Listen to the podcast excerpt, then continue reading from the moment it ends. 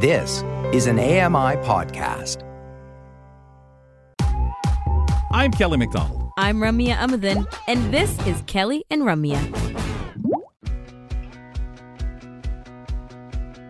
Live from the Accessible Media Studios, this is Kelly and Company.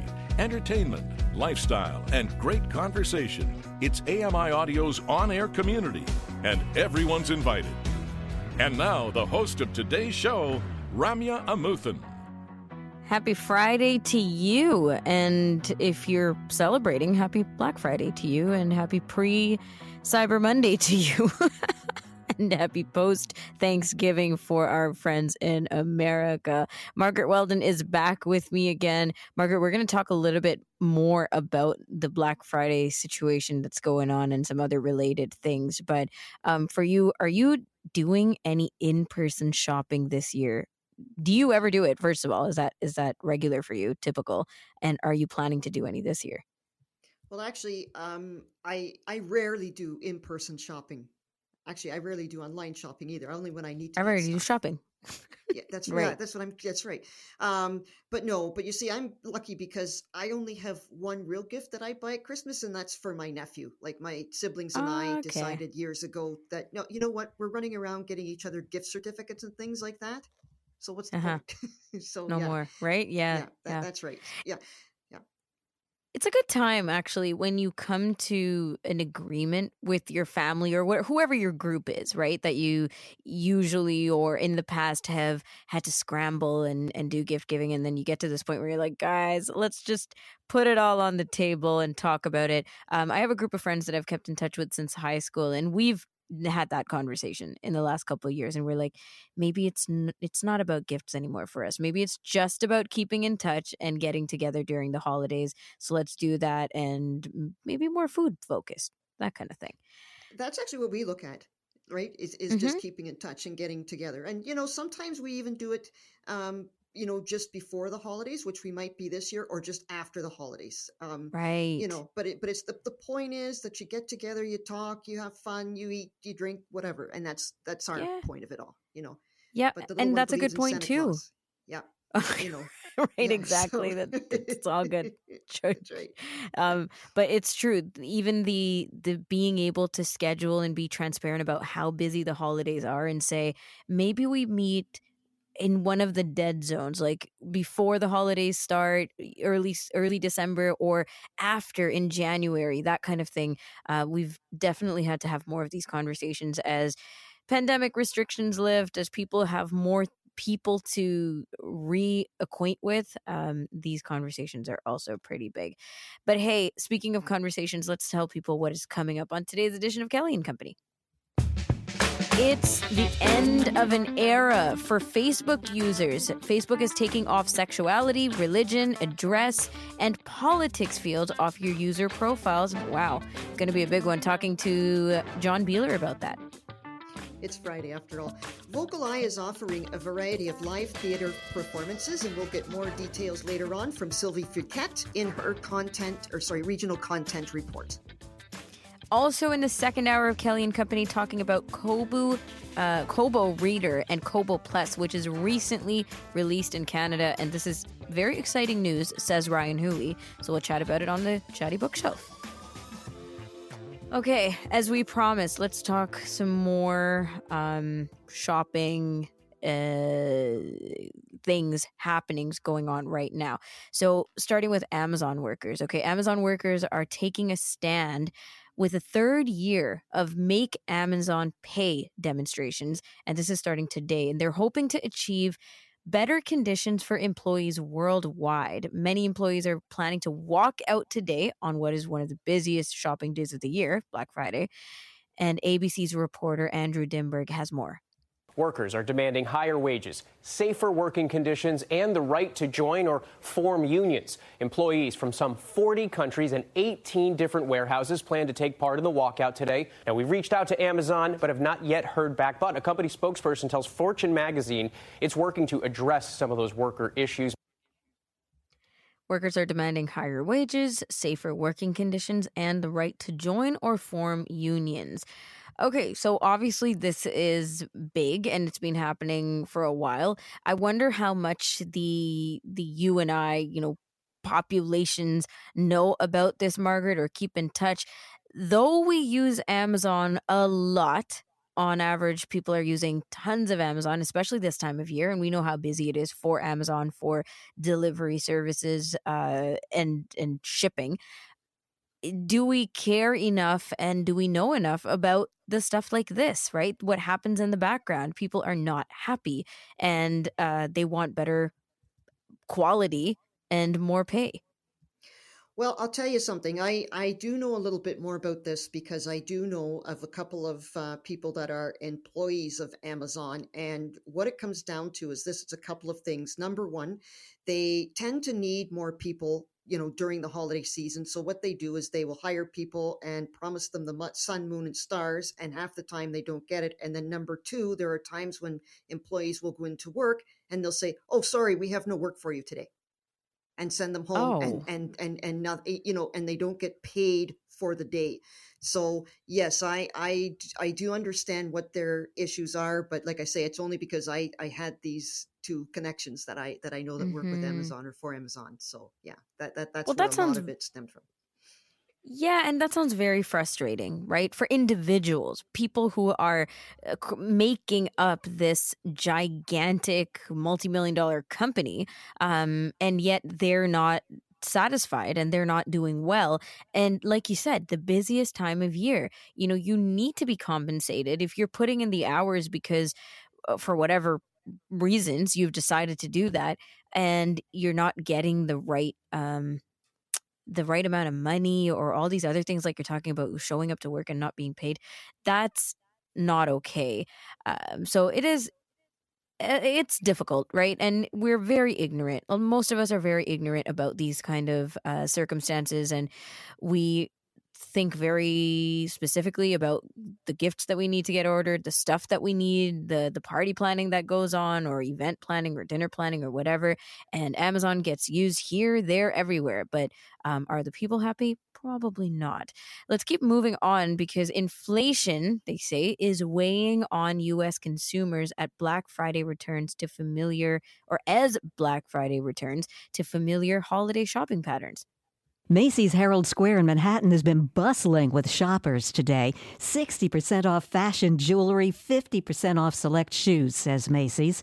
CEO Jeff Gennette says there's significantly more traffic on this Black Friday compared to the previous two years because shoppers feel more comfortable in crowds. But how much money will they spend? Analysts say shoppers are buying cheaper items now as higher prices for food, rent, gas, and other necessities weigh on them. They're dipping more into savings and turning to buy now, pay later services. Some are running up their credit cards as the Fed hikes interest rates to try to cool inflation. I'm Rita Foley. Yeah, maybe we'll get a chance more to comment on this throughout the show, Margaret, but it is interesting to hear the stats and the habits of people, even though we're not necessarily uh, feeling like we can fund the shopping that we're doing. We want to get back into it so bad, and so it's part of the buy norm, now, pay later options. Yeah, yeah it's it's yeah. part of the norm, and I think uh, with with the pandemic kind of out of the way, but inflation inflation, no, it doesn't surprise me what uh, no. Ms. Foley is saying there. No. no. All right, taking a break. We'll be back with lifestyle because it's Friday. Grant Hardy's going to bring us that here on Kelly and Company.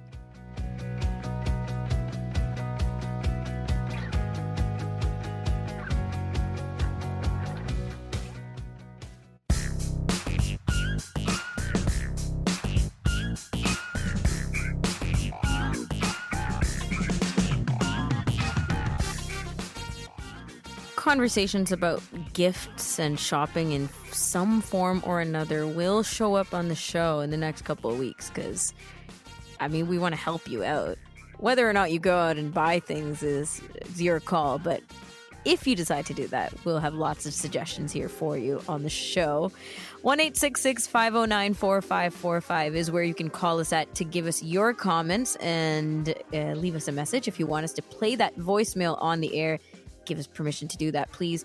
Also, feedback at ami.ca. That's our email address. And on Twitter, we are at AMI Audio. That's the handle that you can reach us out uh, to. And now on Fridays, we like to talk lifestyle and to bring us this great uh, selection of conversation materials is Grant Hardy. Grant, welcome back. Hey, uh, Rami and Margaret. I'm I'm so sorry. I forgot to send you guys my extensive uh, holiday wish list. I'll get it to you as soon as the segment's Please. done. You know, so you can. Do you yeah. mind? Yeah, we can use that as inspiration for show content. oh, I'm not thinking show content. I'm thinking, you know. Oh, oh. Just in case we have any ideas. I'm just kidding. I'm just kidding. Mm, we'll see. I'm just kidding. okay, well, uh, maybe on a little. Actually, it's not really a lighter note. It's a heavier note. Uh, we've got some lifestyle content here. I did find an article from the Edmonton Journal. Uh, the Alberta government uh, announced changes uh, yesterday, and they mean that school authorities can only shift grade one through grade 12 classes online if they also maintain an in person options for parents who want to keep sending their kids to school. The government also stated that students from early childhood programs up until grade 12 can't be denied in person education due to their personal decision to wear or not wear a mask. The new regulations come into effect immediately. Specific educational programming being provided in a hospital or a correctional facility, for example, will be exempt from the in person learning requirements. Hospitals are also facing a surge of sick kids. The Stollery Children's Hospital medical director confirmed last week that the Children's Hospital is full, but staff are prepared to create surge spaces. Uh, the uh, Alberta Premier Danielle Smith has said that she doesn't support the return of masking in classrooms. She said in a Thursday statement that parents and students want to be in a normal school environment, but NDP opposition health critic Sarah Hoffman said in a statement that the announcement shows the Premier and Education Minister don't have a clue what's happening in schools. It is totally unrealistic to expect that school districts can staff in person and online classes simultaneously with no additional resources. They, she said they're also struggling to staff schools already given uh, cuts in the last budget.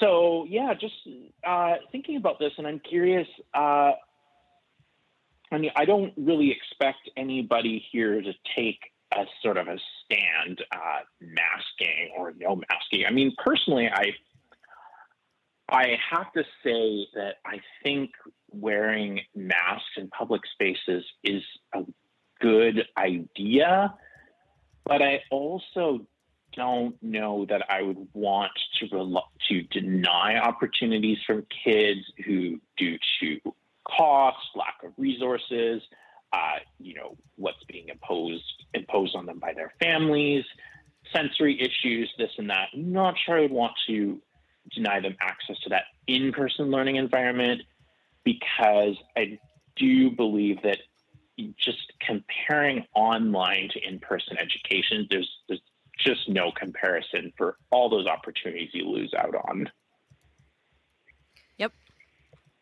I think that's a hundred percent. Yeah, no, like, it, and there's really, you know, no matter how many conversations we have about the types of changes that need to happen, the ways that we need to adapt, because uh, times are changing. Times have changed now for several years, and therefore we are experiencing all kinds of new norms, right? But honestly, and I, my brother is in university right now, and three out of four years that he's been in university have been virtual and you know he's he's pretty open to to sharing about like the experience just being subpar um and not exactly feeling like he's gone through the kind of education that he expected to go through with university simply because so much has changed. And it, it does it uh compromises your experience. Do you know what? It is crying shame. It really is a huge shame. Just thinking back to my experience, you know, in a dorm for my first couple years and just yep. kind of learning how to be awkward and less awkward and fit in with a bunch of other like young people who are just learning about the world and comparing that to the maybe two or three online classes that I've taken in in adult ed and university, mm-hmm. uh, there's just no comparison, and I feel just so incredibly bad for this generation that's had to struggle yeah. with not having those same experiences that we've gotten to enjoy. Yep. And then we're just the- thinking about that one age group. Like, imagine in every stage of schooling, what people have missed out on now for several years. Margaret, you were going to say? I was going to say, yeah, and and I think too with the university things as as well um, as well as the on stage the uh, the the preschools and that too. I I think the other thing is too is is that people are saying, but you know, if we do on learning, if we do our, our learning at home, or if I'm teaching my student, or if I'm if I'm looking after my child because the child isn't allowed to go to school, we still have to pay the same amount of taxes, or we still have to pay the same amount of tuition. Like nothing tuition, changes yeah. there you know i guess depends on which way you look at it right? Like if you're little kids like their, their taxes if you know um and i mean I, I know the government here kind of justifies it and says well no we're not going to give you know money to uh, this we're going to give money to parents instead so they can find ways to help their children. And even that's not enough. Yeah. so I, I, agree with you. I, I think the in-person learning is is better in so many ways yeah. and, you know yeah. And uh, the Just mask yeah that's got to be a yeah that's right that's hmm. right yeah, I, am not expecting anybody to take a stand on air here about masks and then Mm-mm. wait for the happy and angry feedback to pour in here from both sides. So don't worry about that. Um, okay, let's see here. I wanted to move on. This was kind of an interesting one.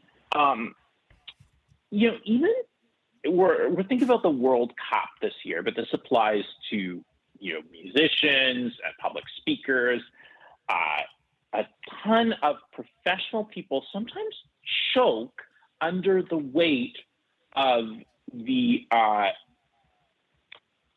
the moment, that moment where you have to make the big move, you have to deliver your speech, uh, et cetera, et cetera. And the reason being is that normally when you do something like you're playing golf or you're playing a musical instrument, you're just walking down the stairs. Uh, they say you don't really think about sort of at a micro level every step of the journey. But when you are nervous about something, you start to think in your mind about what other people are going to think of you. You get nervous. You start to think about every step of the way, and that really messes you up. So they say when nerves flare up, we can actually choose to reinterpret our pounding heart and sweaty palms in a way that mm. enhances our performance. So sh- studies have shown that when people tell themselves they're excited rather than nervous, they perform better. And choking, uh, of course, as I said, doesn't just affect uh, like athletes and musicians. It can rear its ugly head in other high pressure situations like job interviews or math tests. In those case, uh, cases, worry takes up space in our working memory, hindering performance.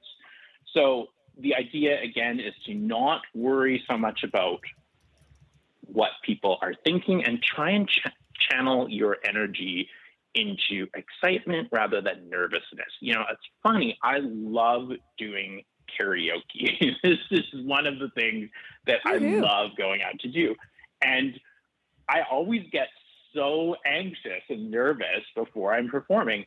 and if you think about it, it's ridiculous because in a year, even in a week, a day, it's not going to matter. No one is going to remember heck, you could get out, get up there and do a silly performance, and then just say, "Oh, I was just being silly," and that would be completely right? valid. But that that that fear, that nervousness is there. So I think next time I'm going to give this a try. I'm going to say my hands are sweaty, my heart is racing. That's because I'm just so excited to get up there.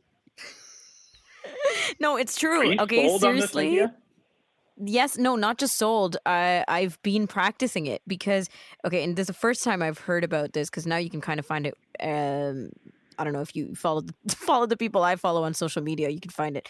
But the first person I heard describe this phenomenon was Mel Robbins, and I'm a huge fan of her, right?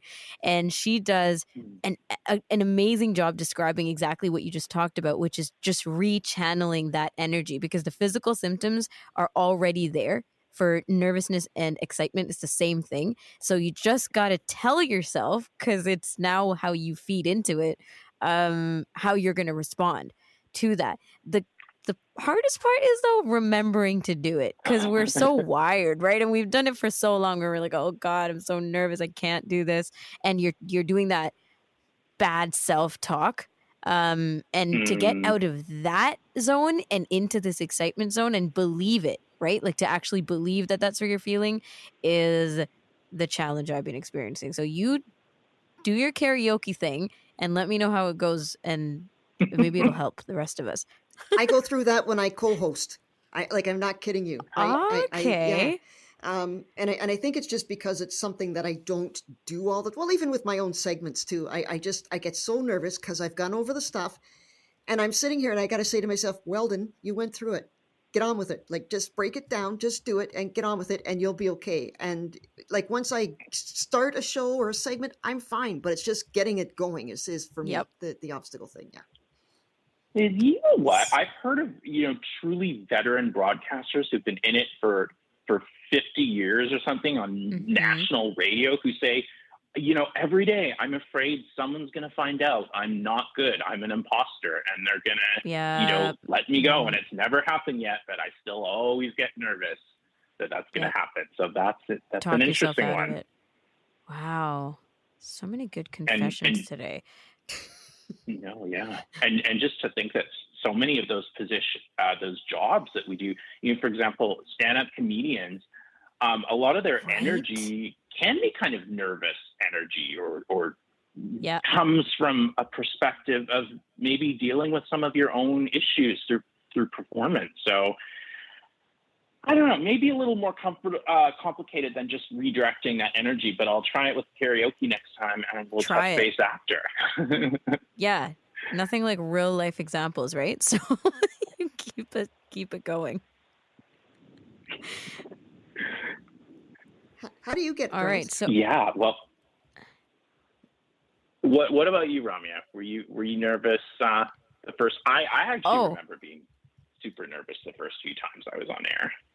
First several years, and then every time there's some kind of addition, like the first time I co or hosted the show by myself, or the first time that I was lead hosting when Kelly was off. You know, the, these kind of things, and it's not just the first time, by the way. It's like the first many times you do it. Or the first time I was like, oh no, my screen reader conked out. What do I say now? right? Like that kind of thing.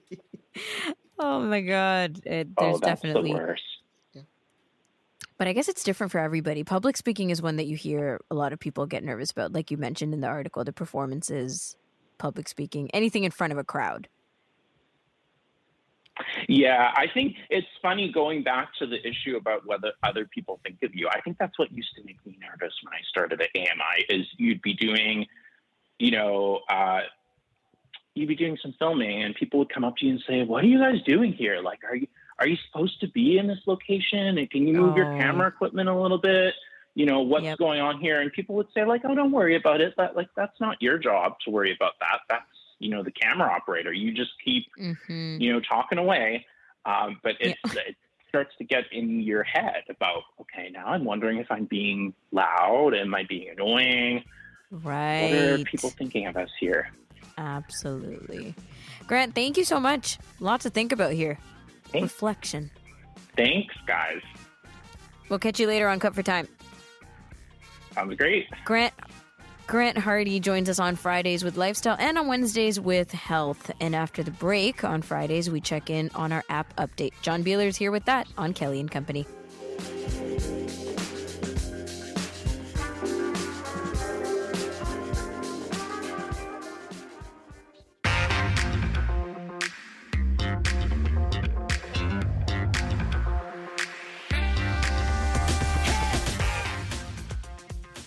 Lots of great podcasts. We know how it is here on AMI Audio. So many original podcasts to check out. The Pulse is one of them, a new episode every week with your host, Joeita Gupta. And you can check out this week's episode um, on the author and NYU professor Leona Godin about her new book, There Plant Eyes. As I said yesterday, this is available on CELA, C-E-L-A library.ca.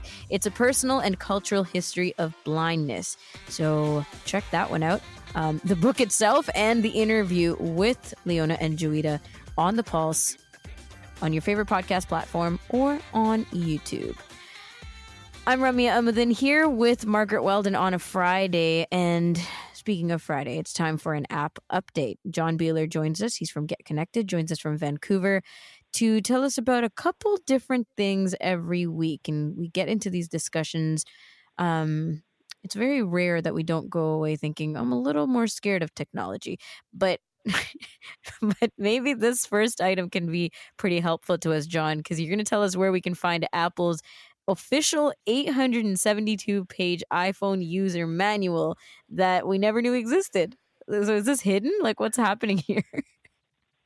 Well, it's not really hidden, but yeah, it, technically. I yeah. actually didn't I didn't know about this. Um, basically, anytime Apple comes up with a new version of the operating system or a new phone or other device, they have a user guide for it. They just don't really have it super accessible. And what I found is that if you just Google iPhone user guide, you'll actually find the support page at Apple for this particular document, which you can do in a couple different ways. You can actually uh, use a web based version of it uh, that has a fantastic search engine. So if there's any kind of setting or function or feature of your phone that you want to play with or understand more about before you start playing with it, this is the place to go to get it.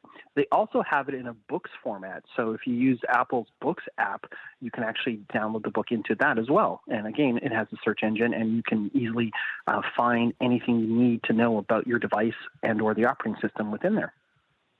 Nice.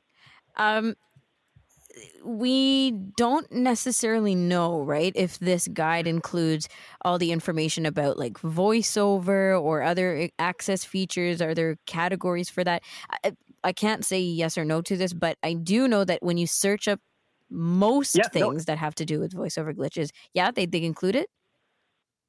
Yeah, they uh, well they have it basically It's a deep dive into every particular okay. setting or feature, and nice. and it's all organized by categories too. So you can skip ahead to the you know the accessibility section, for example. And and the thing is, Apple is kind of famous for not telling you everything that it, the software and hardware can do. Um, a lot of times it's sort of buried away because there's usually just so many new things that come out. So this is also probably the best place where all those things are documented. And I think this is where a lot of people that make videos about new Apple features, they just look through this document and they find the new stuff, mm. and because it's it's all there. You know, uh, the online version of it is about a thousand pages long. So just to give you an Oof. idea, that's just for iOS 16. So um, are is there is know, there search capabilities like to be able to look for yeah. something specific within the document? Okay. Yeah, absolutely. I was just gonna say okay. yeah. So it's and it, and it would it would be pretty easy to navigate. I should think, right? Like if you were, you know, if you didn't have any vision, it would be pretty easy to navigate. Would it or wouldn't it? Or you wouldn't know.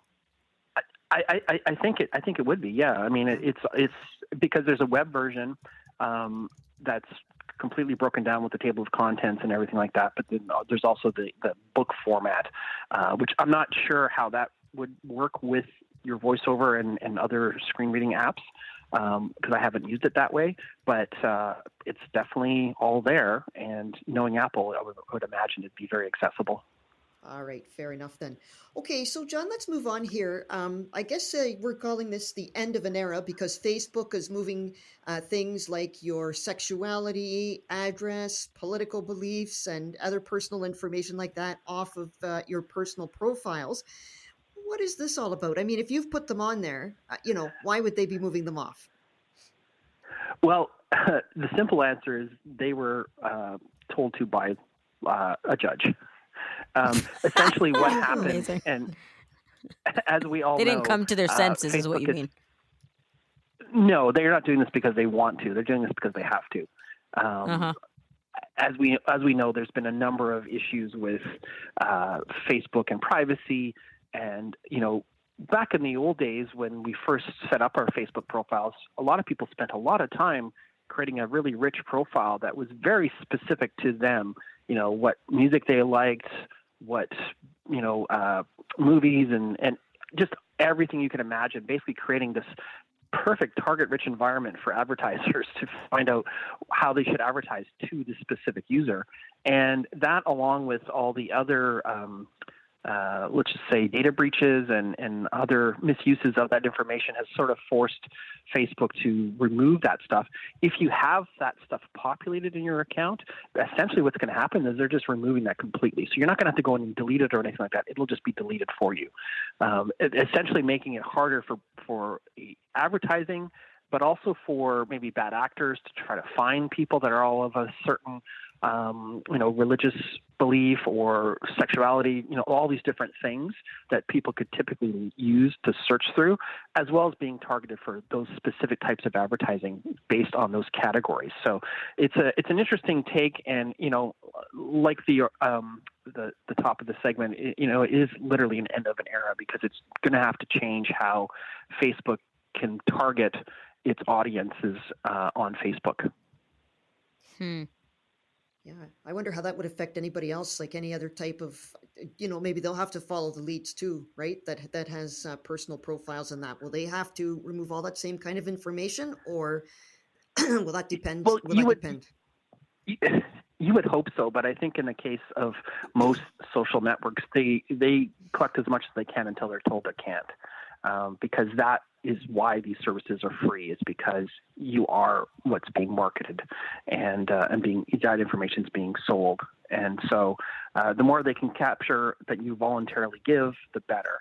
Um, best practices and ethical guidelines exist but um, it basically means that uh, you know you're going to have to sort of look at the privacy policies of whatever platform you're looking to use yeah, and it's interesting to see like the kinds of mm, different approaches that companies have, right? Like now Apple's talking a lot more about privacy and security, or at least we're talking more about Apple's privacy and security.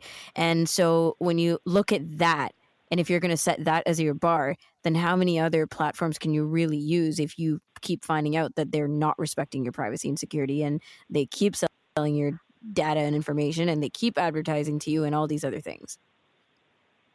Yeah, no, it, I, I, think what the takeaway is from this is anyone should be very skeptical of any new platforms. Yep. Um, and, and, oversharing that information. Um, it's mm-hmm. something that's it's a drum I think we've been beating for quite on this show uh, as well as el- elsewhere, and uh, something that you know the next topic we're going to talk about is another new social network, and uh, yep. you know the reasons why these social networks are popping up is because Twitter is on fire, and uh, people aren't liking what's happening there, and so there's this sort of uh, gold rush to be the next big platform that people want to go to.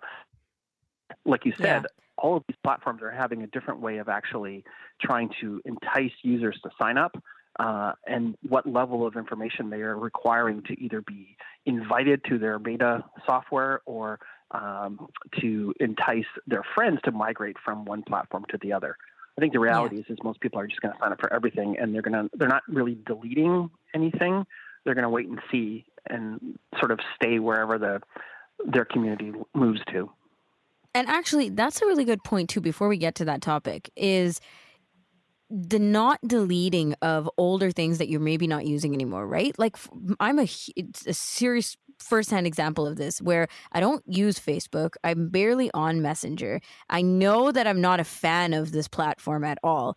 Yet I I still haven't been able to pull the plug. And so even after finding out, you know, week after week, all these different things that are going on in the background with Facebook, and is my phone number out there that somebody's shared because they've uploaded their contacts and blah blah blah, right? The rest of it, um, and and still thinking, yeah, but what if somebody needs to get a hold of me and the only way they can find me is Facebook, right? Because it's been around for so long, John, that it's a default yeah. for many of us.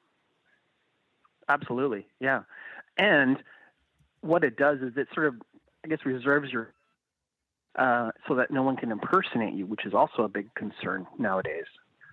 Your identity. Well, on that platform, yeah. Right, right. Because yes, if you delete exactly. your account, that effectively will will make your name available to somebody else to impersonate, and they mm-hmm. could have through other social networks have photos of you and other things like that, and create a profile, and basically it's just it's just a bot, and basically harvest all of your friends that think you're on the platform and that are actively using it, but realizing that actually that's not you, that's that's a bot or somebody else. Right. Um, so terrifying. All the more reason to sort of keep those accounts, but maybe make sure that you don't have anything personally identifiable or, or minimize the amount of personally identifiable hmm. information mm. in that particular network. Yeah, that's an interesting perspective on it.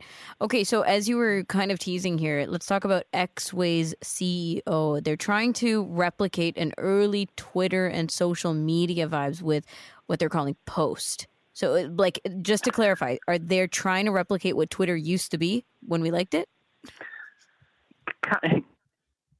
Yeah, it's post.news, and it's it's out there now. Um, and essentially, what they've tried to do is they, they've got a couple um, differences be- between Twitter. Twitter was famously, you know, uh, the 160 characters, basically whatever you could text message uh, back in the old SMS days, and um, it, it's evolved since then and expanded the number of you know things you can do, and including links and photos and that kind of thing. But what post.news is looking to do is you're going to have the ability to have any length of post. So you can actually have a, a you know a full rant about a particular topic. Um, but what's interesting about it is that they're looking to integrate publications so that say you're talking about a hot button political topic, you can actually um, most likely for a fee. This feature isn't available yet. You can actually bring in alternate viewpoints from other publications, so you actually can have a mm. like a mm. fully formed conversation about you know wow. what the saying about it. Um, and the other interesting thing that they're sort of hyping is that it's a very clean interface. And so you have the ability to bring all this stuff in, even if you're not subscribed to those other platforms.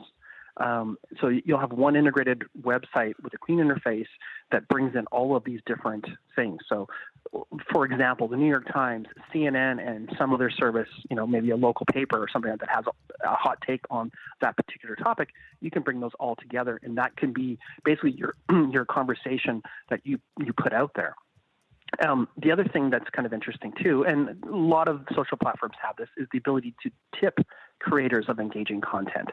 So you actually have these integrated um, micro payments that you can actually, you know, give some points to somebody, like, "Hey, I really like that article," kind of thing, without having to actually buy anything uh, for them. You can actually do it from within the service. So, you know, it's who, who knows how popular it's going to be. I think it depends on the will uh, use a service like this.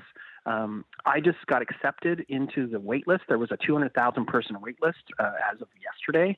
And um, I've poked around a little bit and it's interesting, but it's still kind of new and very like a new mall that just opened with no stores, you know, that kind of thing. Yeah. And, so and the thing is, of, I'm I mean, it sounds like it does have a little bit of that Twitter vibe, but I wonder if it'll be able to pull that through and pull people in that way. John, we got to go. Thank you so much for all of this.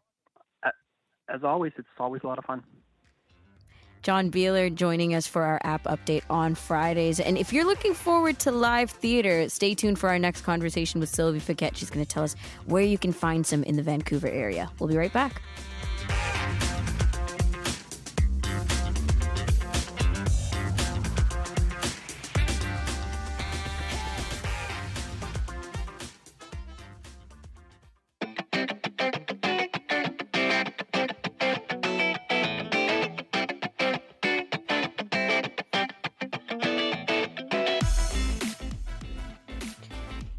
A contest going on right now at AMI. Your chance to win some great gifts and prizes, and it's being run by our friends from Tripping on Air, the podcast, of course. They're getting into the holiday spirit. They're giving away, uh, like I said, a lot of different prizes as part of the 2022 MS Holiday Gift Guide. And the way that you can find out more information, apply for the contest, get all the good stuff is by going to ami.ca slash TOA contest. And this is where you can review the list of prizes and enter for your chance to win. The closing of the contest is December 1st, coming up in about a week. Um, December 1st at 11:59 p.m. Eastern Time. Seven entries per day, and winners will be contacted via email and listed on the Tripping On Air Instagram page as well. So, we're going to talk more about this on Monday with Greg David. He's got more of the scoop for us, but uh, don't wait till Monday to sign up. There's going to be lots of prizes to give away. I'm Ramya Amuthan here with Margaret Weldon, and you're listening to Kelly and Company. All right, and now it's time for our regional content report. And today we're joined by Sylvie Fiquet from Vancouver, British Columbia. And Sylvie, you know, a lot of people are looking for nights out this time of year. And I understand that there are a lot of terrific live theater performances going on. Can you tell us about them? Sure, Margaret. Um, the Hills are alive with this classic, The Sound of Music, a family favorite for the holidays. So, journey along with the spirited Maria, who takes a governess position with the Von Trapp family, falling first for the children and then the widower, Captain Von Trapp himself, all against the stirring backdrop of pre World War II Austria. There are two live described performances Sunday, December 4th at 2 p.m., and Friday, December 9th at 8 p.m. at the Arts Club Stanley Theatre. And I'm going to give a glowing endorsement for this live performance of The Sound of Music. I I was kind of on the fence. My sister said, "Hey, do you want to go?" And I said, "Okay, why not?" And so we went opening night and it was stunningly fantastic, really great. An entire the the whole cast was very talented and you know, you think of that movie version, uh, the film version of Sound of Music, how are they going to hold up to those musical numbers and really really great. The caliber was just it felt like an off-Broadway show. Very very good did they have all the kids involved? Like you know because sometimes you you go to performances right and they they modify things but did they have all the seven kids involved in this one sylvie? All seven kids were involved wow. right through from uh, i'm trying to think kurt through liesl right down to greta. It was uh, or gretel i guess yeah. and they were so good. It was amazing. The character that played uh, Maria, about uh, in her 30s, I think her name's Chelsea Rose. She's a metal band singer and she was incredible. Like the voice was like no tomorrow. It was so good. And the Mother Superior, I think she outperformed the original with her climb every mountain. It was really, really good. So I highly recommend it if people want to take this in, they should. See, if you're like me, I like I love the sound of music. I know they used to put it on TV every year at Christmas time, and they don't do that anymore too much, which makes me sad. But and like, what was there any particular scene or you know something that maybe you liked the best out of this particular performance? I've got to say that just the interaction of Maria with the kids was so true to the original. It was the the set was beautiful. So they had the Abbey with um, the incredible windows that look stained glass and that same set when they removed the windows was kind of like a, a, this vast beyond sort of you know the mansion the home of the von trapp family you could look onto this beautiful sort of idyllic water scene it was just um I loved it. I, I can't say enough about this, Margaret. It's really, it was well done. Well, um, the producer or the director really uh, instilled in this cast to just deliver and step up every performance was great. Maybe I'll have to get on a plane and come and see it myself. Definitely. yeah, yeah, yeah, Now, were, were there any other um, plays that you wanted to cover quickly? Yeah, quickly I'll go through um, coming up. Uh, notable this is notable for VocalEye members. There'll be a described show titled In My Day, covering true stories from the HIV pandemic in Vancouver, um, written by VocalEye's Rick Waynes. So, Rick uh, is a describer for VocalEye, and he'll be describing his play on Sunday, December 11th at 2 p.m. at the Cultch Historic Theatre. And then you might want to check out East Van Panto's The Little Mermaid in a very unconventional and hilarious style, described Sunday, December 18th at 2 p.m., followed by a touch tour, and that's at the York Theatre.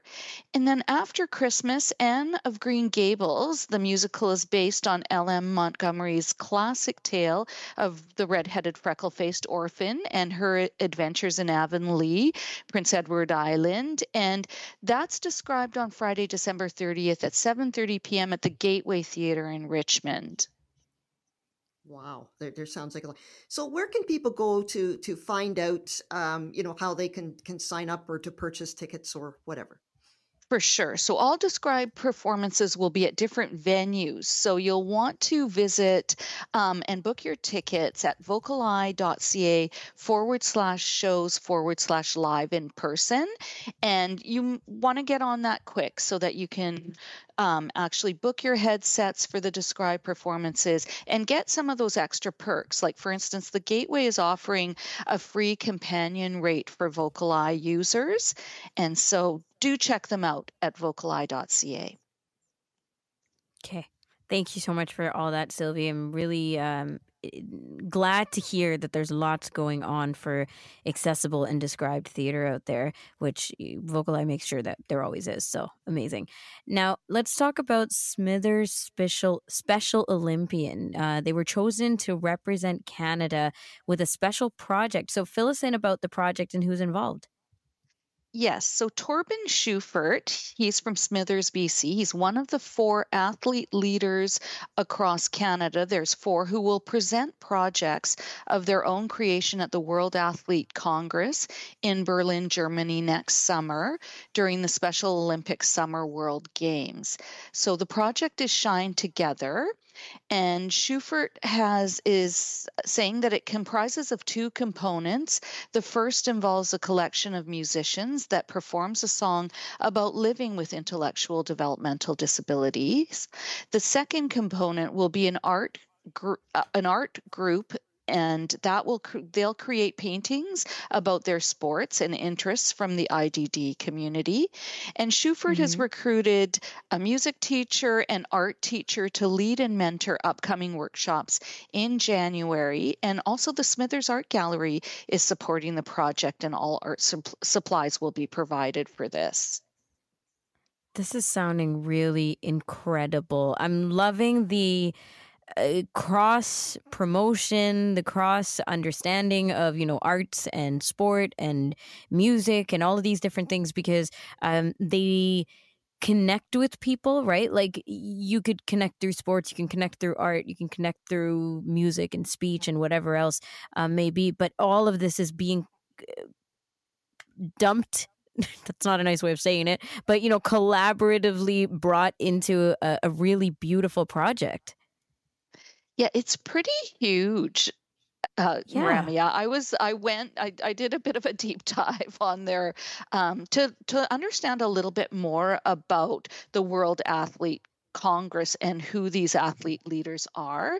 And so, mm-hmm. athlete spokespersons from around the world they sit down and exchange ideas and develop new leadership skills with the goal to return to their home country empowered to advocate for greater inclusion in society in their programs and in their cities. So it's a really quite an undertaking of you know going beyond athletics and, and doing a great deal of inclusion through arts and culture, um, recreation, mm-hmm. and leisure, and in, employment and empowering um, these these spokes individuals to really encourage um, inclusion.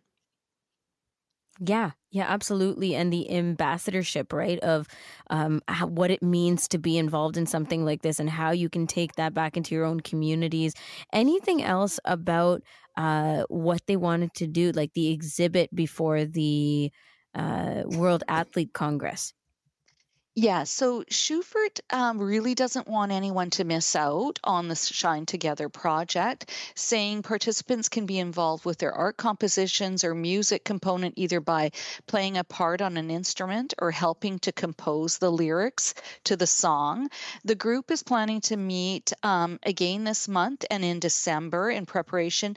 They're going to be having an upcoming exhibit uh, in February in Smithers, and Shufert is hoping that more individuals and mentors will come out and volunteer and assist athletes with, um, you know, one-on-one workshops and help out at meetings. So it, it's it's going to be quite a big thing, not only on a global stage but within the community there. Yeah, no, there's going to be tons happening, Sylvie. Thank you so much for covering this one that people can look forward to and keep tabs on, uh, as well as all the vocalized stuff from earlier. Really, really great. My pleasure. Really great talking with you and Margaret today. Ramya, have a fantastic weekend. You too. That was Sylvie Fiquet, our content development specialist, joining us, and we check in with them on Wednesdays and Fridays on the show. In the next hour of Kelly and Company, we're talking about Kobo Reader and Kobo Plus. If you have no idea what this is, don't worry about it. Ryan Huey's going to tell us more on the chatty bookshelf because it's all available in Canada now. Conversations and recaps from the week. We're going to do all that on Cut for Time later on. But after the break, we have the Friday Buzz, not with Bill Shackleton today, but with Margaret Weldon. We'll be right back.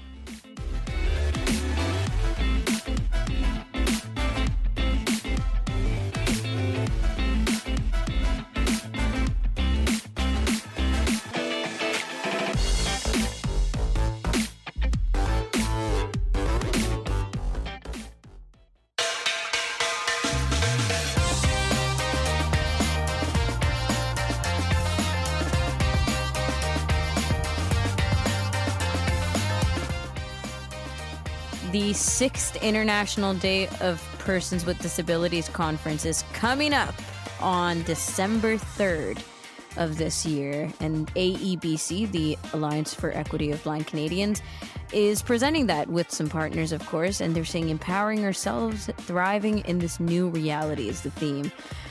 1 p.m. to 4 p.m. on December 3rd, Eastern Time. You can check out this uh, Zoom meeting, get directly on that Zoom meeting, or check out the broadcast by listening to AMI audio the day of. The goal for this year's conference is to share messages to motivate, empower, and thrive.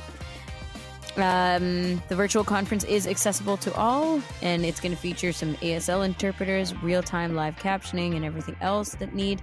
Michael Gotten uh, is the uh, sorry Michael Gottheil, the accessibility commissioner, is going to be one of their guest speakers, one among several.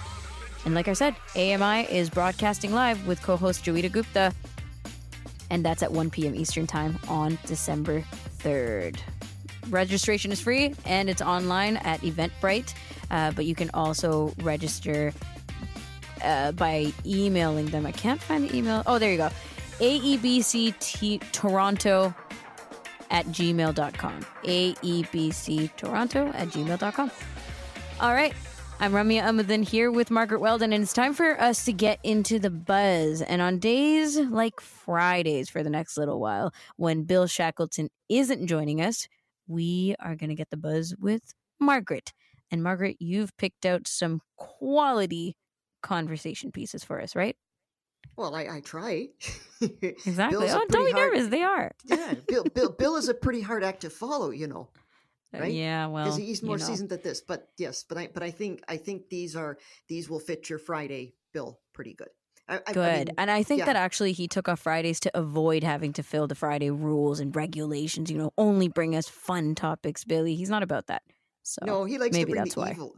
Well, you know what it is with him. He, he, he likes right. to bring the evil and and the and the you know controversial. The, yeah, uh, yeah. The fights. You know, yeah, that's right. But that's because like that's he's a he's a very nice person. Don't get us wrong. But that's just what he likes to do. And then he kind of laughs on it. Sure, says, I got yeah, them yeah. again. Rile us up. It's one of his yep. favorite things. Oh yeah, yeah.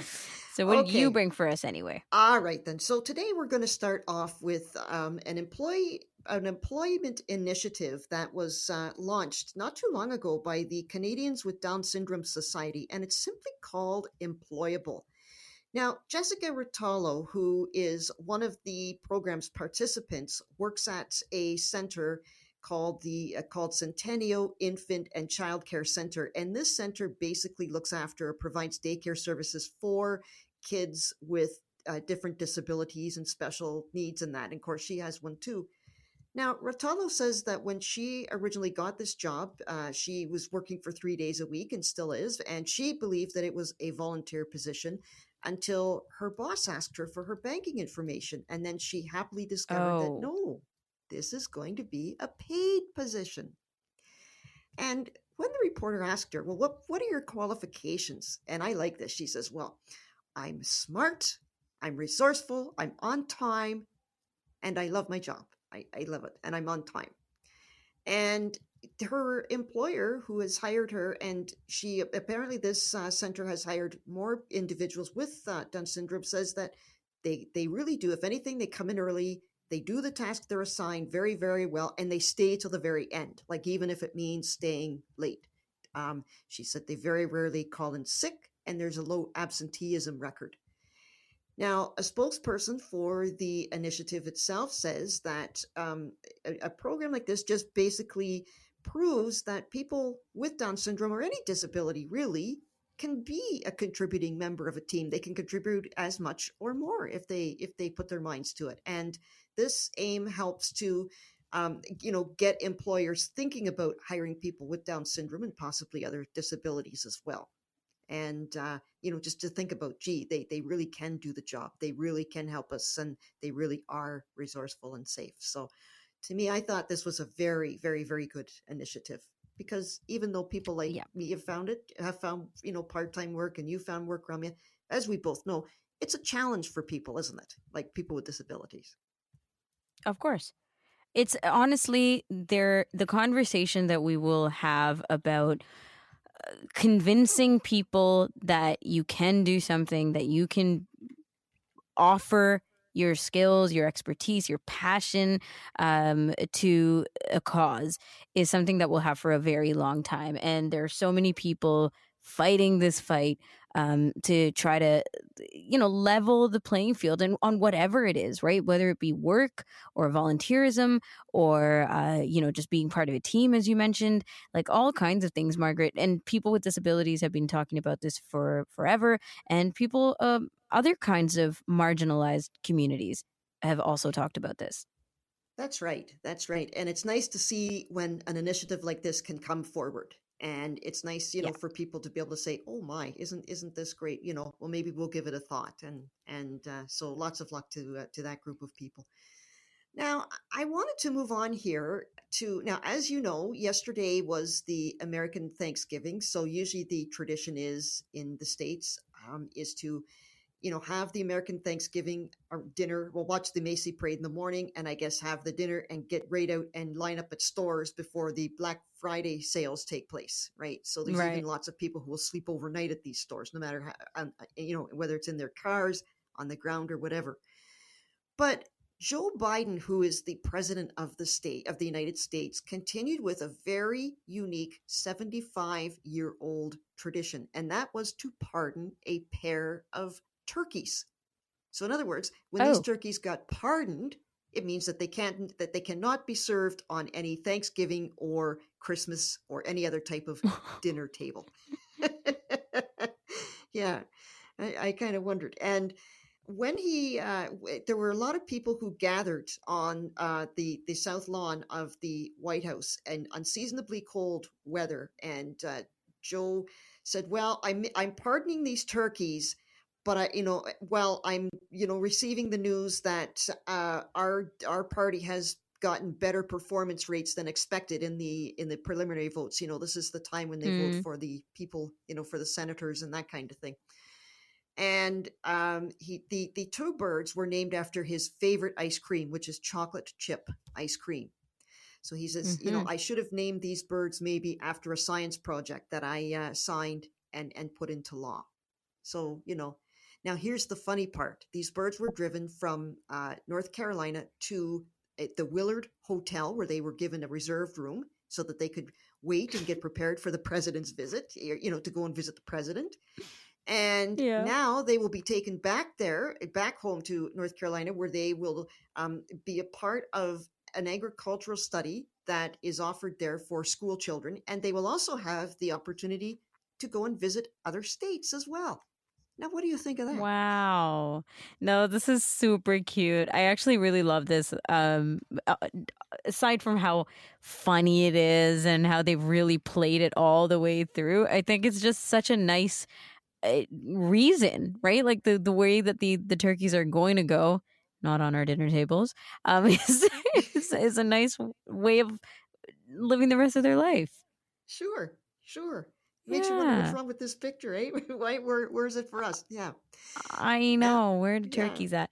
Uh, but so agricultural education programs, right? In North yes. Carolina, that's where they're going to go be part of. Okay. Well, that's where they're going to be part of. And then I assume there's probably similar programs maybe in other states or they'll be going to, you know, museums in other states. So they they will get, you know, to meet lots of kids and lots of people and I I gather they'll get lots of food and lots of love.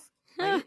Yeah. It's like a roundabout, a roundabout way of getting to know the meat on our table, if you will. you know what I mean? Like yeah, this, uh, you know, back in the day when you're a kid, and I, my mom tells me stories like this where they had, they were raising hens, they were raising chickens, and if they got too friendly with the chickens, they did not want to eat them. Like you can't just put them on the table for dinner. And she said, yes, we knew about farm animals, we knew where they were all going, but if you got super close to your pet chicken, uh, it wasn't or rooster, it wasn't going to end up on the table for dinner, right? Like you'd have to trade it out to I don't know a nearby neighbor's house or something like that. Um, but you, so what we're doing with chocolate and chip here sounds like a sneaky way of doing that. Maybe. Biden. Sure. Like, I like it. yeah, I like it. Yeah, that's right. yeah, yeah. Why not? Okay. All right. This uh, last story I'll just do quickly. It comes from Nova Scotia a 71 year old man, Glenn Lefebvre, wanted to play a game of pickup hockey. He had always been involved in hockey and stop, had to stop in his early adulthood. And he says that uh, he, he, and his wife raised three boys and fostered 10 boys, and they were all playing hockey at different times. And now he wanted to get back into the game and he didn't have any connections. So he put out a post offering his on ice service. Now, one gentleman, Ron Bulmer, uh, read the post and offered a chance for Glenn to come and play on their Friday noon hour hockey. And this is a recreational hockey team, I guess, for gentlemen.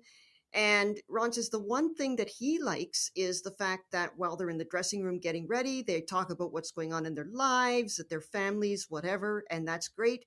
Uh, Glenn Lefebvre says that he is going to be busy for the next little while because he'd like to play at least two or three games of hockey a week because like any other, like trying to do any other exercise, once a week just simply isn't enough. And uh, apparently, mm. they had pictures of him grinning and all kinds of things on various uh, reports. So, and uh, he used uh, a social platform to do that. I, I don't know which platform he used. It might have been Twitter, I think, but not positive either. So, okay. And that's your buzz for the day. That's lovely. Well, I'm loving that last one too because we get um, to celebrate how people get back into sports and how the community building continues. But what he mentions around the conversation around sports, you know, like the what's going on in your day, chatting a little bit on that uh, side of it. That's nice. I love that. Awesome, Margaret. Thank you so much. Sure. We're going to take a break on Kelly and Company and be back with the Chatty Bookshelf, another Friday staple here on Kelly and Company, talking about Kobo Reader and Kobo Plus. We're going to get educated just now. We'll be right back.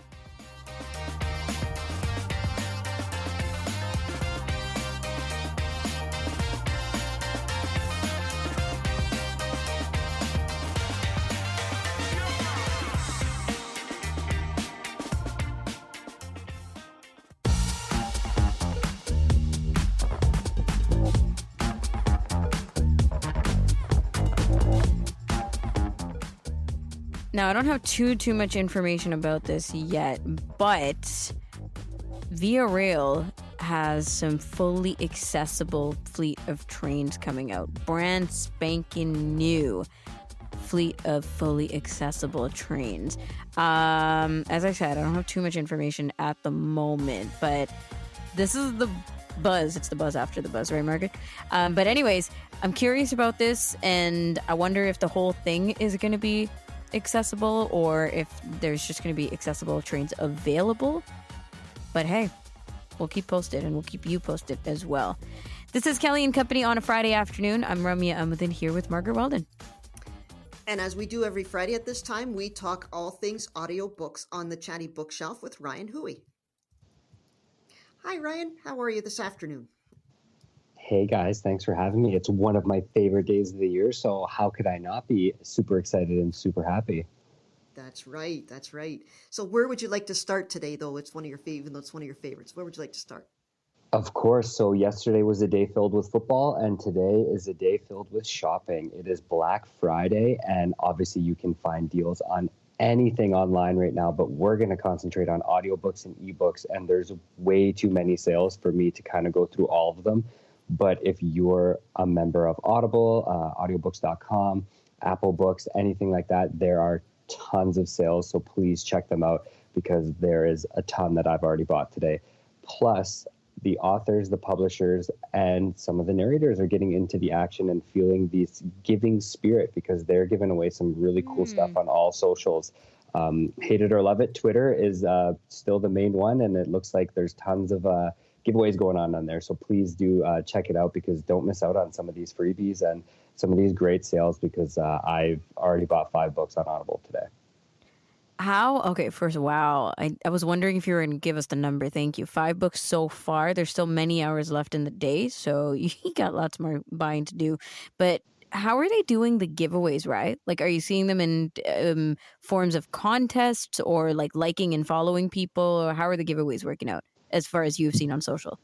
There's a ton actually. There's the okay, like and follow, and you're automatically entered. Uh, there was okay. a couple of our American friends that said, "Hey, take a picture of your dinner." Um, and you know the one we think is best, we'll get a we'll get a free uh, code for Audible. And I thought that was a cool contest because uh, you know what I thought. What about our friends that aren't in in the USA? Like, what about the people that aren't having Thanksgiving dinner? So, should I send a picture of my salad or my chicken finger. You know what I mean? So I, th- I thought it would be really yeah. funny. I think that I think that would have won. That would have been a pretty good joke, right? No So there's kidding. a lot of a lot of like that, and then uh, there's some that it's like respond with your favorite. Uh, a lot of them were like uh, how. What am I looking for here? The word series. Sorry, series. I don't know why that wouldn't come into me. So it was like the third book in the series, and they're like, "Hey, what's your favorite quote or what's your favorite scene from books one or two? And uh, they were kind of looking for some things like that too. So there's all kinds of stuff going on, uh, as there always is on social media. But if you guys are looking for freebies, this is the weekend to do it for sure. A lot of the contests do close on Monday, so uh, everything will be announced then. Okay, very exciting stuff. I mean, it's the absolute dream for anybody who's just super into audiobooks, ebooks, reading in general. Because if you're not going to the library, this is like the second best thing. Get all your stuff. Well, and you know what? Like I said, I bought five books off Audible today. I don't think I spent more than thirty dollars. Like that's wild to oh, me. When good. one book could, right? When one book could cost thirty dollars. So there, there are some really good deals out there uh, right now for sure. Uh, so mm. please do take advantage of it. Perfect. What about the Kobo app, Ryan? How does that look these days? What's happening there? This is really interesting to me. So uh, there's no shortage in the audiobook market of new retailers popping up, and we have our big boys, you know, the uh, audiobooks.com, the Audibles, you know, things like that. But Kobo is a very, very popular ebook reader. Uh, and what they've done as of last year is they've created an app and sort of a retail store called Kobo Plus um, it's the the plus side, not the word plus. So if you are looking for it, that's how you kind of have to search for it. But what is interesting is that when they released it last year, it was only to very select countries, the US being one of them, and then a few others in, in Europe. And that was it. They wanted to kind of do the test market there, and it was ebooks only. But their library of ebooks is rather extensive. We're talking hundreds of thousands of, of ebooks. But what's cool about it is just as of last week, they've come to Canada. And guess what? In Canada, they added 110,000 audiobooks to the mix to their library. So now they're kind of branching out as one of the bigger retailers, uh, which is very interesting to me. So, if you think Audible hasn't noticed, they've definitely noticed because even before Black Friday, there was a ton of sales on. So uh, they're trying to, yeah, right. It's always that competition. So I, I, I, really like this for a couple of reasons. One, we got Kobo, which you know the Kobo Plus store, so you can go there if you if you want to explore that. But also, if you're an Audible member, they're kind of like, hey, stick with us because we got all these sales. So it's really, really curious how these things kind of shake out uh, in the business world of it, but also for the audiobook consumer, right? It, it, it's, it's a win win. So tell me, right, um, a hundred thousand plus audiobooks added, right? Like the, this is just the addition uh, on top of all the ebooks that were available. Is this a big amount compared to Audible? So in terms, yeah, this is pretty huge. So Audible has give or take about six hundred thousand audiobooks. So a hundred thousand doesn't sound like a lot, but for the other retailers out there, a hundred thousand is like right there. It's, it's right consistent with a lot of the other ones. So they're okay. looking at really getting in there with the audiobooks.com and, and the other retailers out there, right? Where you can competitively speaking have the same amount of books in your library, right? The thing that's interesting to me is that it's a little bit cheaper than Audible. It comes in at $13 a month. So it's a subscribe and get, I, I don't know what they're calling it, but a credit uh, each month to, to purchase an audiobook. But since it is cheaper, you are getting less content. So Audible, obviously, there's no matching it, right? But there's they have all that free stuff that you get or that additional content, all those freebies you get when you pay your subscription fee, whereas Kobo doesn't have this. So it's kind of pick your poison, right? At this rate, it's either you want this and you're going to pay a little bit extra for it, or you're going to go bare bones. And I shouldn't even say bare bones because 110,000 audiobooks is not bare bones, uh, and that's only going to continue to grow. So I think that uh, that's kind of your choices when it comes to this. But I've already checked it out, and it's it's it's really an interesting app to me. It's really uh, it's, it's piqued my interest for sure. How, how does the app look, Ryan? Just uh, in in terms of accessibility and that you're saying it's interesting, but um, it was there something in particular that you liked about it? Yeah, I loved how you can purchase books right from the app, and then I loved how I don't want to say plain Jane because it didn't appear to be plain Jane, but all of the controls, all of the everything was right, kind of very linear and very accessible. So you could use your swipe gestures on an iPad or an iPhone, and you could just go left to right, and you'd go down and be like, play, pause, skip forward 30 seconds, um, skip backwards 30 seconds, uh, enter a bookmark here. There was a ton of different features that you can use. A lot of them are pretty consistent with the other ones, your audiobooks.com, your Audible app, but it was just really interesting because not a lot of places start out where you can purchase the book directly from the app you have to go to the website, purchase it, and then it shows up in your app. I thought this was a cool kind of feature to start right from this, uh, right from the get go, making it simple. Uh, and that's what people want, right? So you just uh, connect up your your account, you create one with an email, and then you go in and uh, you can really just start purchasing right right away. Uh, and I, I really uh, I'm, I'm, excited to try the app because it looks like that they've kind of I don't want to say thought about everything, but thought about everything in terms of really just getting the app going, getting it started, and making it easy for people, whether you're visually impaired or not, to listen to the books mm-hmm. that you want to.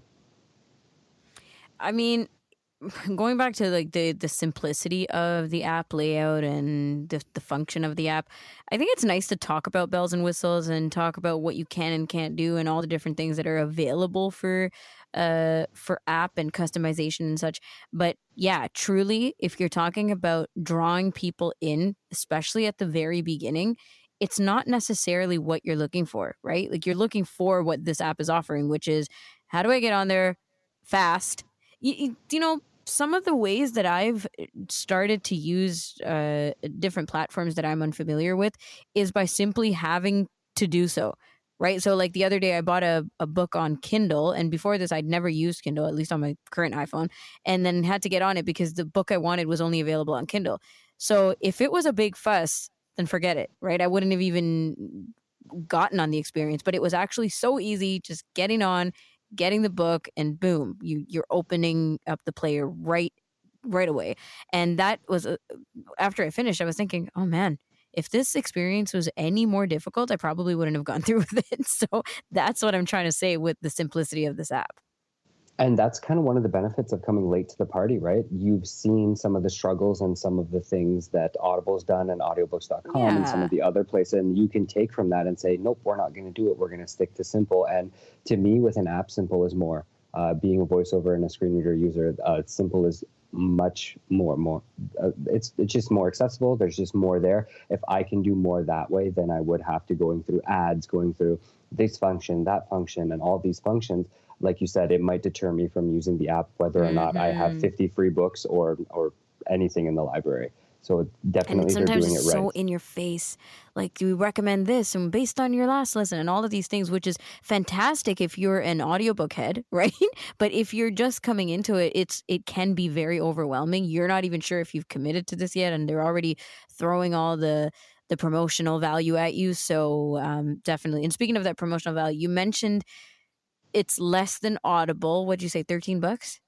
Yes, thirteen bucks a month. Yeah. Okay, thirteen bucks. But give or take, you're paying that thirteen bucks for just what you you get. You're not getting everything that we keep comparing back to Audible, but that's because it's the the big competitor uh, that Audible offers you, which is all this other internal content. No, and you're right, right? You're going to have to choose one or the other, and or if you're like me, kind of do both. But the thing I loved most about this, getting back to the promotions and everything, when I downloaded the app onto onto my iPod, it did not ask me if it wanted to send me notifications, and right away that was a win for me because you get nice. notifications about everything. Hey, this book's out. Hey, there's this sale. Hey, you haven't read today. Maybe you should go and read. Like you know, the Apple Watch, I had to turn them all off because you know, working from home, you sit a lot and it's like I think you should get up and move. It's you know, quit being so bossy, Apple Watch. So uh, I think that that's a really big win in my book too, right? It's a, you know, you're not going to send me stuff. I'm going to have to be forced to go and look on it, and I'll use it when I feel it's appropriate. Not, hey, look, it's time to use the app, kind of thing. Yeah, yeah, that makes a lot of sense. So you said today you spent about thirty dollars on, uh, you know, with with shopping. So how many books did that get you, and how many books uh, like have you read so far this year? This year, I'm at 72 audiobooks. Uh, I'll start with that because uh, I'm quite proud of that. It is my highest total uh, so far. Uh, and I don't see it slowing down, even though it's football season. And right now, the $30 today got me about five audiobooks. So there, I shouldn't say about, you can't buy half a book. So it was five audiobooks, but there's a few on my radar. I'm just hemming and hawing about the sale price because there's almost a couple tiers. So there's your books for $2.99, there's your books for $5.99, and I think it's eight ninety nine right now on Audible, and uh, they're kind of sucking you in because the you know the first book of the series is two ninety nine, then the second one is eight ninety nine. So they're doing things right. They're they're in it to win uh, to win it and to make money, right? So uh, that's what they're doing. But uh, they get me every time with the gimmicks. I'm a big gimmicks guy. I think mm-hmm. most people are. I think that's why they use them, right? Like like this is sort of what they count on. you know, okay, well, we'll give you the first one cheap, but then we know you're going to want to find out what's happened to this, that, the next character, kind of thing, right? So. Absolutely, they suck you right in, and uh, you know there's uh, some great series out there, and some there's some new ones coming out, and a lot of people released their books this past Tuesday. Tuesday is the big book release day, and they've done it so that they're you know top of the list. They're the new released. They're um, looking to get on that New York bestsellers list, and now's the time to do it because people are going to be doing the Black Friday sales, and and those sales are getting driven up. So, uh, definitely some studies and definitely some research has went into this. That's right. Okay, Ryan, that's all the time we've got for today. Thanks so much for joining us, and happy reading. Uh, have a great weekend, guys. Talk to you soon. Thanks. That was Ryan Hui uh, from the Chatty Bookshelf, and he does that segment at this time every other, fr- or sorry, every Friday. Yes, we got to get our audiobook chat in every Friday because, or else, what are we supposed to do all weekend without any audiobook recommendations or new platforms to try out or new competition to keep in mind? Kelly Anyways, watch the sports. yeah, well, Kelly's not here, is he? That's right. so oh my gosh, it's yeah. fine. We're we're not going to dictate people's weekends yet. No. Let's weigh in on some conversations that we've taken part in in the last week. We call this cut for time, and that's after the break here on Kelly and Company.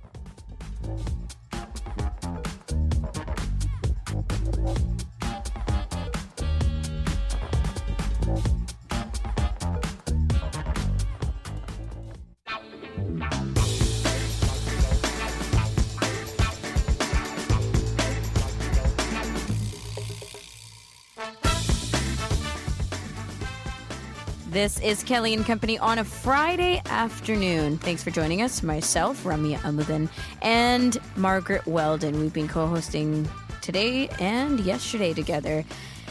And of course, along with yesterday and today, we've had lots of fantastic conversations Monday, Tuesday, Wednesday, all through the week. And so we like to dedicate the last little bit of our show to what we call Cut for Time. And this is where we reflect on some of these conversations, weigh in on them. Maybe we were completely cut off because we only had a couple minutes uh, to wrap or something, and we didn't get to squeeze in that last little bit we wanted to say. And voila, here comes the opportunity to talk about it. So, Margaret, we'll start with you. Oh, we also have Grant joining us on this show right now for Cut for Time. So, Grant, thank you for joining us as well. But, Margaret, we're going to start with you because you want to highlight something from very early on in the week. That's right. So on Monday, you guys normally have the highlights, the AMI highlights segment, which is the fourth segment in the first hour. And for this particular segment, Kelly and Ramya were talking with Joeita Gupta. And Kelly asked a question about what it's like for Joeita to do producing. Being a producer really allows you to hone a number of other skills that can really help you as a host. For one thing, you're doing your own research. So you hopefully come to your conversation better prepared, more immersed in the topic, and able to ask interesting questions because you're not just being handed a script or handed a background, or you're actually able to go deep into the issue and spend a week or so thinking about it before you actually go ahead and have a conversation with the guest. I think one of the things that you do as a producer is you get to know yourself as a person. So I think um, before I started to produce The Pulse, I would not have been as aware of my limitations as a person. I hadn't actually given as much thought to where it is that I find my interests line up with the show and where it is that I actually have to work to make sure that we're covering content that might be of interest to other people, even if my inclination isn't to go there. So you become very mm-hmm. self aware as a person. And I feel that that's not a bad thing to know more about yourself in the endeavor. I can really relate to what Joeita is saying there. Um, I when I do my in the know segment, I myself produce that segment, and I often find that I I sit down and when I come up with a topic, I try to think, okay, is it going to be something that you know I'm just interested in, or are other people interested in, or what would they like to know, or how do we present that information so that number one, people can uh, understand what's being presented you know or does the information help somebody? Or you know what what am i going to gain from it? And i find like joeita i've learned a lot about myself. I've learned a lot about you know different people and things that go on in the world. And i look at my segments as babies you know when i when i put one out there it's almost like my baby and that's kind of a funny way to put it. Um, so I just wanted to wish hats off to people who have to, you know, produce segments every week, every day, or even produce shows as well as host them because it takes quite a lot of time, love, and energy to do it. And I don't know. I, uh, you know, I, I marvel at you because uh, for me, I just produce a segment every other week and I know what I go through. So that's all I'd like to say about that. Yeah, I mean, uh, if I can take it from here for a second, Grant, before passing it to you, the the conversation about like the more hand you have in helping put something together, the more you feel uh you know involved in it. And then when we have these conversations on the show like uh, presenting on the show with the the people that we've um, involved ourselves with it feels very much more organic, right? So sometimes these can come in forms of just doing like pre interviews with somebody, right? Like Kelly handles our voices segments and he um, often talks to people before bringing them on the show and talking to them live here. So he gets to know them a bit and uh, decides with them what they want to cover. And these segments are very personal to the people who come on for voices because they're talking li- literally about their passions um, what they enjoy, what they don't enjoy, what they want to talk about because they're really, uh, you know, they find it to be very important issues or challenges, whatever it may be.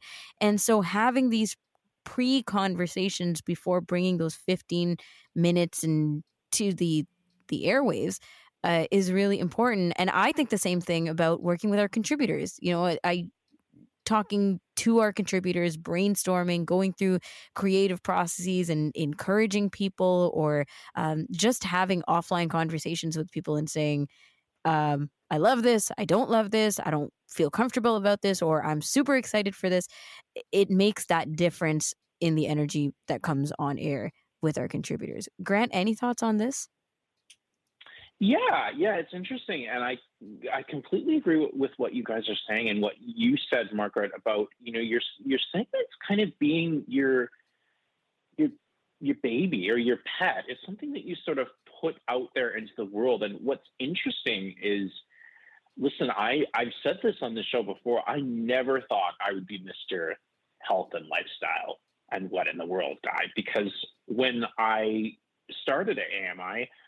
Uh, tech was my thing, and I always just assumed, uh, you know, what I want to do, what I'm going to be best at is tech stuff, and we're going to, you know, keep going there. And I think it's interesting when you know certain doors close, certain doors open. Now I have some incredible opportunities to pre- present some quirky stories, some heavier stories from around the world. And I'm actually finding that I'm really fascinated by the information that I'm able to share.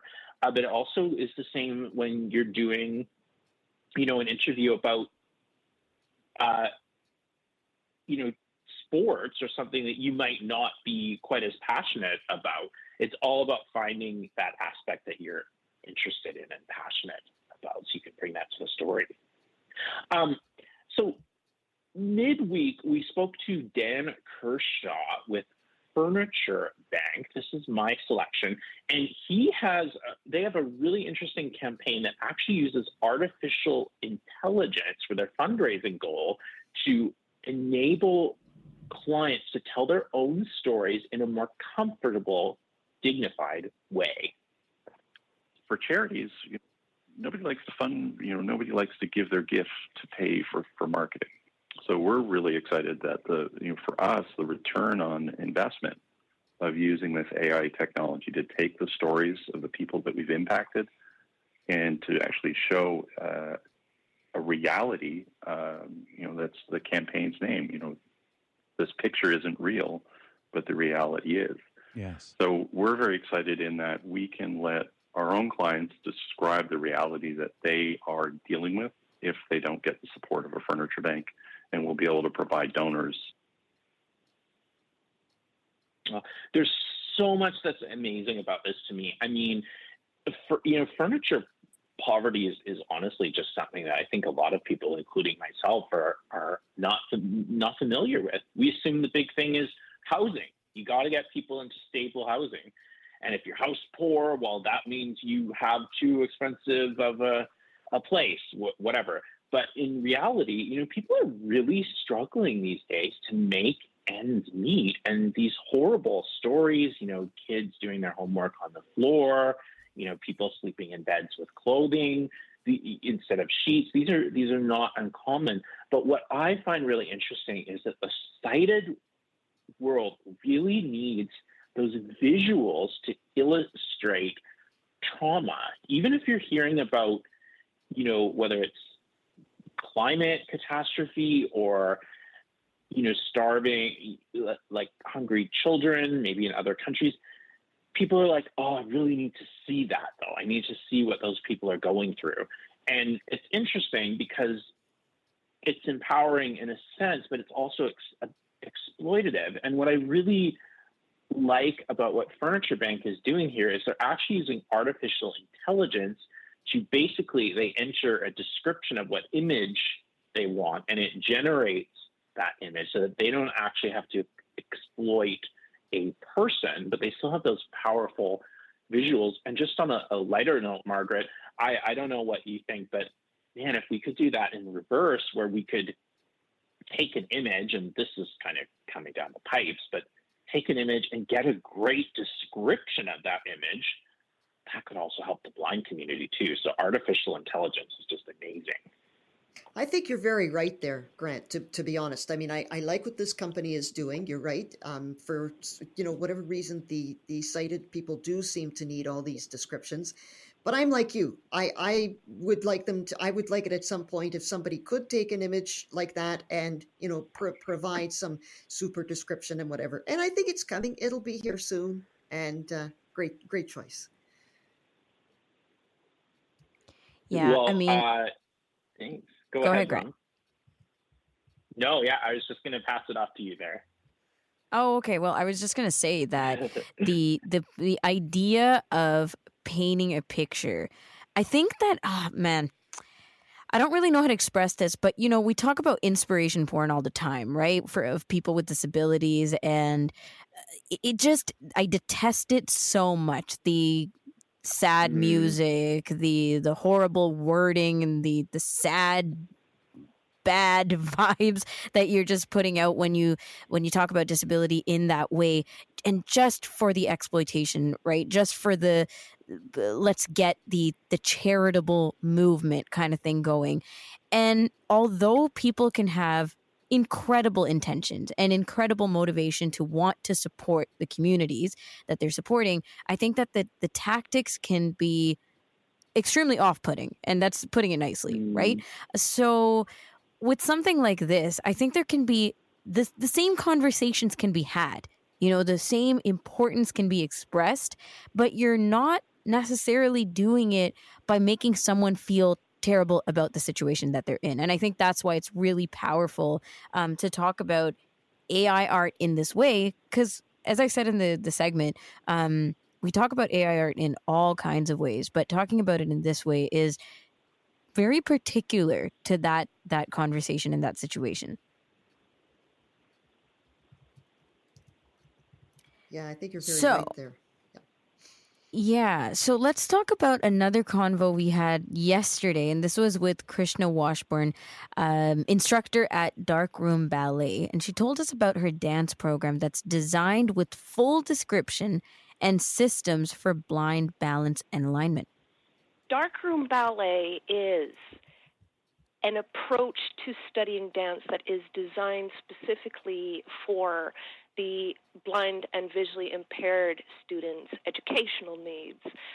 That means it is designed with like complete description and it fully decenters sight. A lot of it comes from my own work as a blind dancer and blind performer, but also it comes a lot from blind dance traditions that have only really been passed down orally from teacher to student. You will basically have learned over the course of those eight weeks all of the fundamental logical movement concepts that makes ballet work as a system of movement.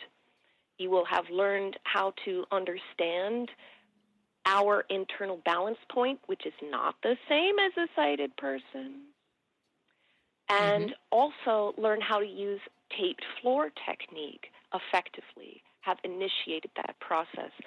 The taped floor is our replacement for the mirror, and that's the traditional way for blind dancers to study. That is our mirror, basically. It's what we use instead in order to keep track of orientation and alignment.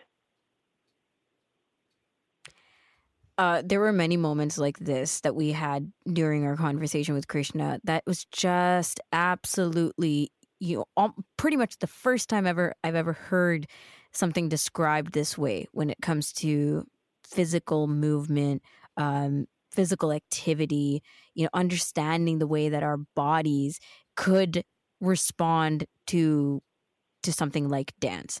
And the thing is, in if you have a disability, chances are a physical disability, chances are you've maybe avoided physical recreational activities, dance, you know, movement, that kind of thing. Uh, maybe you've been convinced not to take part in. Maybe it was simple as, oh, we'll just exempt you from it. And you've never really had the choice to understand and love movement. And then we have the other side, right? Where we talk adapted sports, um, adaptive activities, accessible sport, accessible dance classes. And those words are used a lot where we're not just implying, we're saying that there is alternate ways to do something physical, something visual. And we say the words uh, adaptation. But what was fascinating about this conversation yesterday was not really like none of those words were used and none of the typical implications that if you're blind or if you have a physical disability these options are not available to you. None of that was used and i thought that was very empowering because you come from maybe something like my experience where i'm just starting to understand the joy of sport working out you know uh, movement based uh, activities like dance and i'm just starting to think like wow i've gone you know 20 plus years not even realizing that i love this stuff that i could love this stuff because it was just never an option for me. And now um something uh, like krishna's class where you're invited to think of ballet differently altogether. It's not even just uh, uh, there aren't just visual ways to do something there are completely different ways of even conceptualizing dance and that's built in from the core uh, for people who don't process visually. Grant anything to add to that? Yeah she's pretty fearless. She is definitely a very good advocate for the community. I think there is there's one approach where as you say it's kind of like okay how can we sort of adapt this existing approach so that it's slightly mm-hmm. more accessible. And her approach is kind of like, let's just rip everything up, all those assumptions, and build something new from from scratch in a good way. In a good way. Yeah. You know, let's tear tear tear down all the assumptions, build build up from a new beginning, and that's that's great because you know I can't describe what it was like to be in you know grade eight, you know, social dance in PE and True. sit out of it. It's really just appalling because it's such a, a nice way to get to know the students and be close to the students. And it's something that we can do. It just takes the appropriate guidance and accessibility. Mm-hmm. For sure. And we all have stories like that where we we didn't feel comfortable, didn't feel confident. Nobody maybe um, advocated on behalf of us to get that stuff done. And then boom, that opportunity is taken away and it's left a big, big scar. Grant, Margaret, thank you so much for Cut for Time. This was great. Great reflection. I think Thank there was something guys. about Have her a wonderful voice. weekend. Yeah. Thank you. I think there was Thank something you. about her voice too that just land, grabbed your ears, right? Just your Mhm. voice in general. Yeah. Absolutely. Taking a break now. We'll be back to wrap up the show and find out what you can listen to over the weekend on AMI Audio.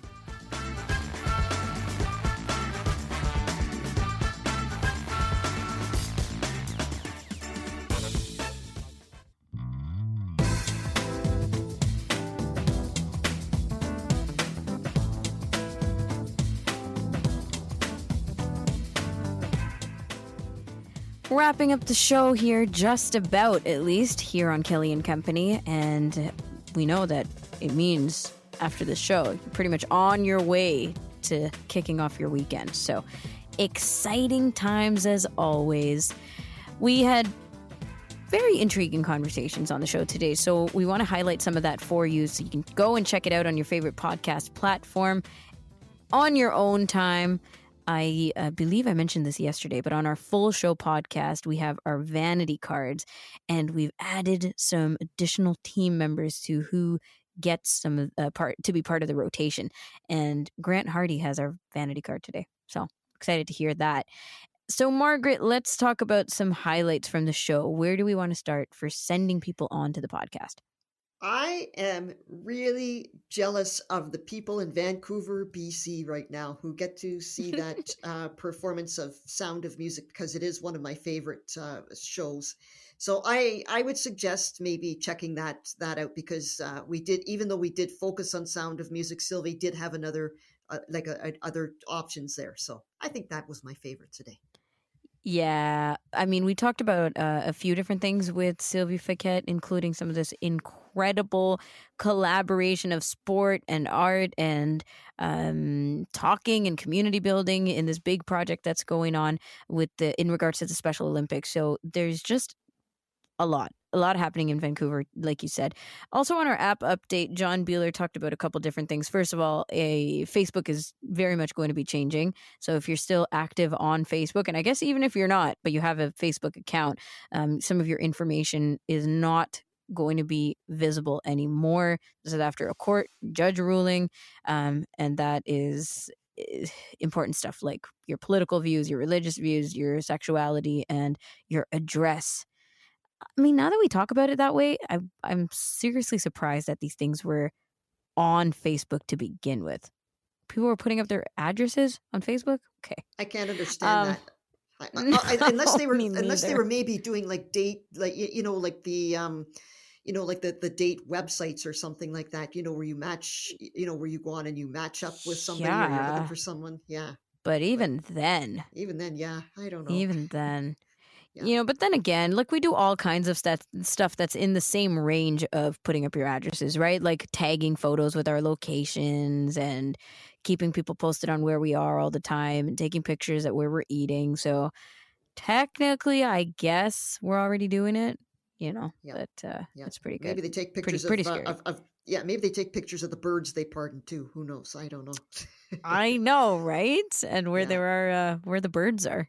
Yeah, that's right. oh man.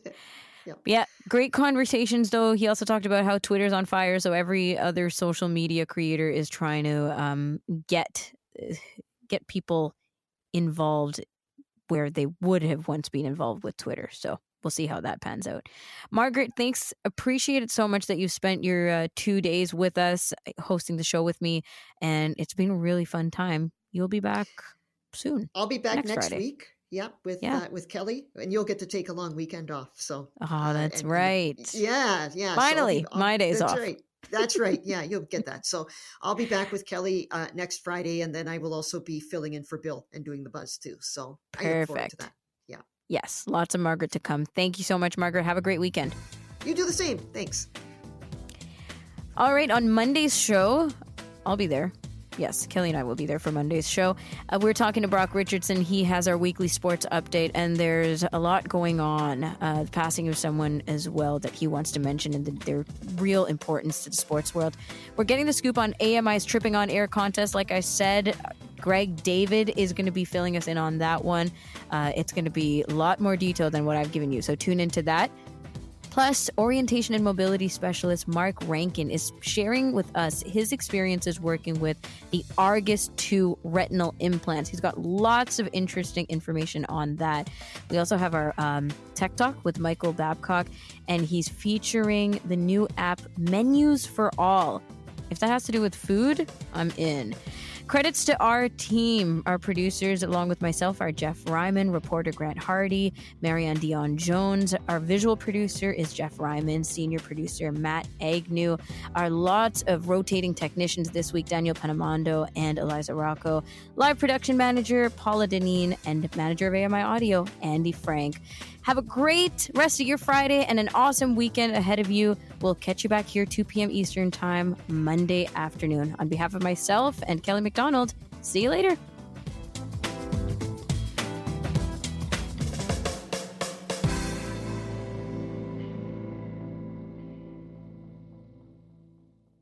Hi, I'm Stephen Scott. Join me every day for Double Tap. It's a show where we occasionally talk about technology for blind and partially sighted people. You'll find us wherever you get your podcasts.